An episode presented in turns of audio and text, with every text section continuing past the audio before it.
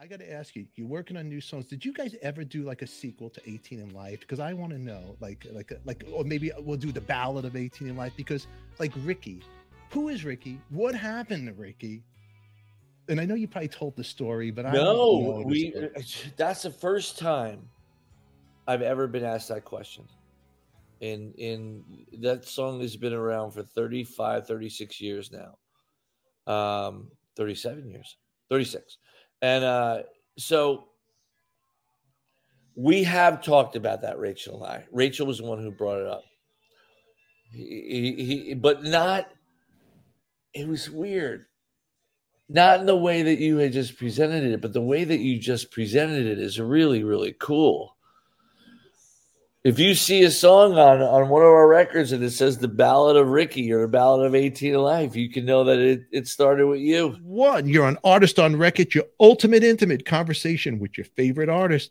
And if it's your first time here if it's your first time here you know what you got to do? Subscribe hit the bell to be reminded so you don't miss any other episodes. And if you want to see this episode unedited uncut we have a vip all access backstage pass in patreon we have a part of that interview I'm going to share with you guys from Skid Row, Dave Snake Sabo in the house. We're going to talk to him about the gangs all here and also 18 and life. What happened to Ricky? That's coming up. Don't touch that dial. It all starts now, kids.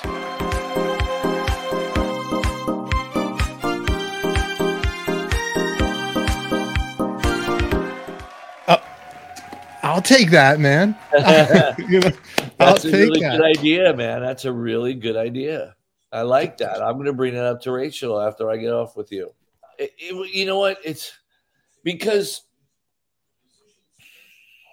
never, th- me personally, I've never thought of the idea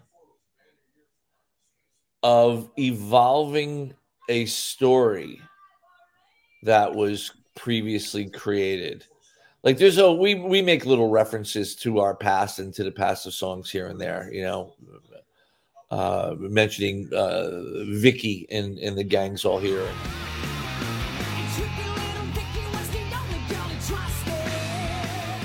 Uh, some other stuff. Um, but I've never thought about the evolution of a song that's really well, interesting. It, it fits the band because Erik, this video of 18 and Life,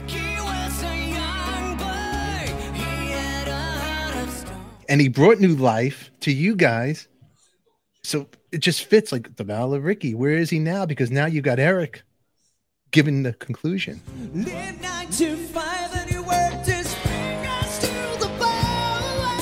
Wow, dude, that is really, really cool. That's really cool. You got my wheels spinning, man. Who was Ricky uh, related to the song? You- okay. The original song started out. Uh, I had the riff, boom, man, it's simple little thing. We were in the music store, and I said, Ray, check this out. Uh, I had Ricky was a young boy. He had a heart of gold. And it was about my brother who went to Vietnam and fought in the Vietnam War. He was essentially the person that raised me up until that point. I was about seven when he left. I was about nine when he came back, and he was a different person. Thank God he came back. It was just different. It was heartbreaking. Uh, I mean, he's a fully functioning adult with a beautiful family and everything like that. It wasn't, it was just things were different. And I was so insecure and impressionable at that age uh, that I could sense it. And it was probably really, really magnified by the fact that I was so young that I could see the difference in him. He wasn't wasn't that happy, joyous person anymore. Everything seemed to be like he was masking something, some trauma or or hurt or pain.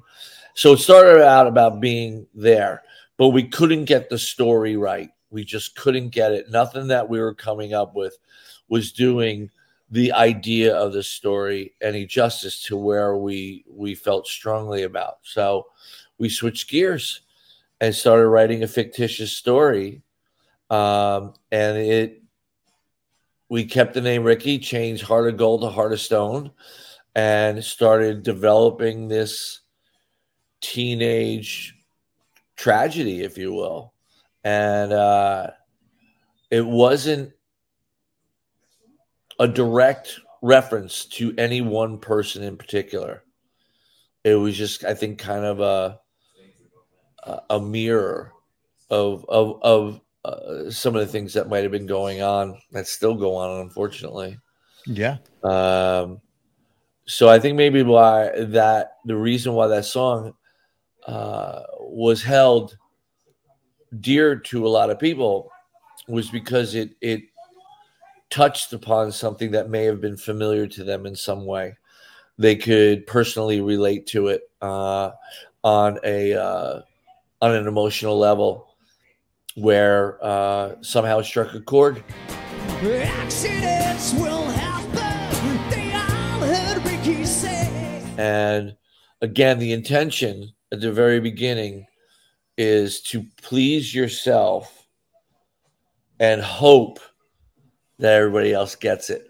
And sometimes mm. it happens and sometimes it doesn't, but it's got to start. I can't emphasize that enough. It's got to start with making you happy first. Like telling, saying what you want to say. And you know what? Like there, there's, we have an amazing partnership, you know, Rachel and I, because we'll go back and forth and go back and forth with ideas and, and, and there'll, there'll be times where I'll go, dude, I'm not feeling that. And if he's really, really feeling it, like, like, like, kind of like, trust me on this one, you got it. You know, we have deference in that way, uh, where we're respectful uh, of each other's uh, abilities and uh, intuitiveness to understand what will work best for the particular song in the framework of Skid Row. Because there'll be times we'll have something like we're where I'll be like, I love this so much, and then we'll kind of take a step back and go, that's not for us. Um, and there'll be t- times where you know I'll play something, I'm like, ah, and he's like, dude, there's something there. Let's pursue that. And you know that's the great thing about our partnership is that I think we both have qualities that maybe uh, are stronger than the other guy might have. Like he's absolutely a much better lyricist than I am. Uh, but I fill the gaps in other areas, and so but you complement each other. well, that's the whole thing, that's, and that's we're we're thing. really really respectful of that. Um, it plays a huge role in being able to complete a song. To be honest, yeah, I mean, you got two guys sitting there that are banging heads, and their egos are such that you know, my idea is the best no matter what, then you're not going to get anything done as a, as uh, uh, as a pair, uh, as partners. And so, but I think we built up so much trust over the years with each other that uh, it really makes the process. I don't want to say easier, but much more fulfilling for sure. I mean, when you look at 18 Life and just look at their lyrics, I have them right here even without the music, it's just so powerful, the words. And you talk about your brother and no good at home. He walked the streets a soldier and he fought the world alone. Yeah. And now it's chorus. Yeah. I mean, come on. It's yeah, I know. Heavy. It's I heavy know. when you just take in those words alone, you know. I know. I and, and I appreciate that. And and it is it is heavy. It's a heavy story.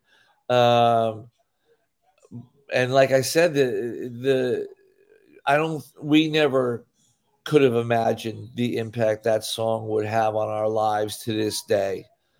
Certainly, I mean, it, it was really funny. I remember we were in the studio demoing that with Michael Wagner, and I remember it was still in its very raw stages. The song was written, uh, but the instrumentation wasn't where to where it was uh, with the final cut on the record.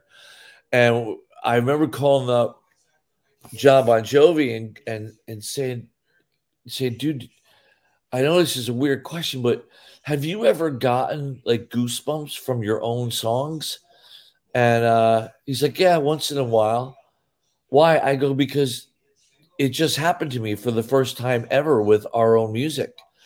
Um, and I, it, it, had only been everybody else's music that gave me goosebumps. That's why I play music was for that payoff.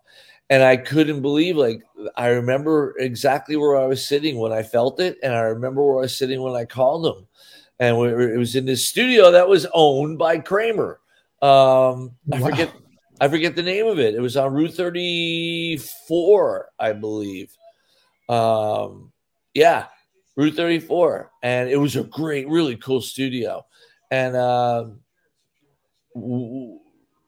I heard the playback and I got goosebumps. And I was like, and but I, I to be honest with you, I was so damn naive and unsure of myself that I could never have imagined that it would have any impact at all, uh, much less how it still existed and uh, it's thought about to this day. 18 alive to go. 18. It's crazy it's it is crazy and it's just crazy how that song in another form came back in f- full circle well that's what i mean like basically the, a new singer yeah it's just it's it's wild it, it, like i said again like I, I used the word serendipitous before and it's truly what this whole thing with Erik has been it's just i, I can't explain it any other way uh you know I believe that there's, you know, there's absolutely a power greater than us out there in in, oh in the ether somewhere. But uh,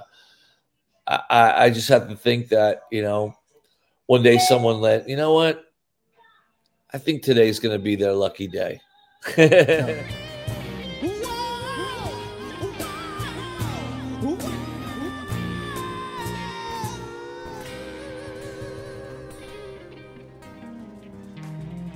That was Dave Snake Sabo. And if you enjoyed this episode and you want to see it unedited, uncut, check out VIP All Access Backstage Pass in Patreon. You can check this out and many great other episodes.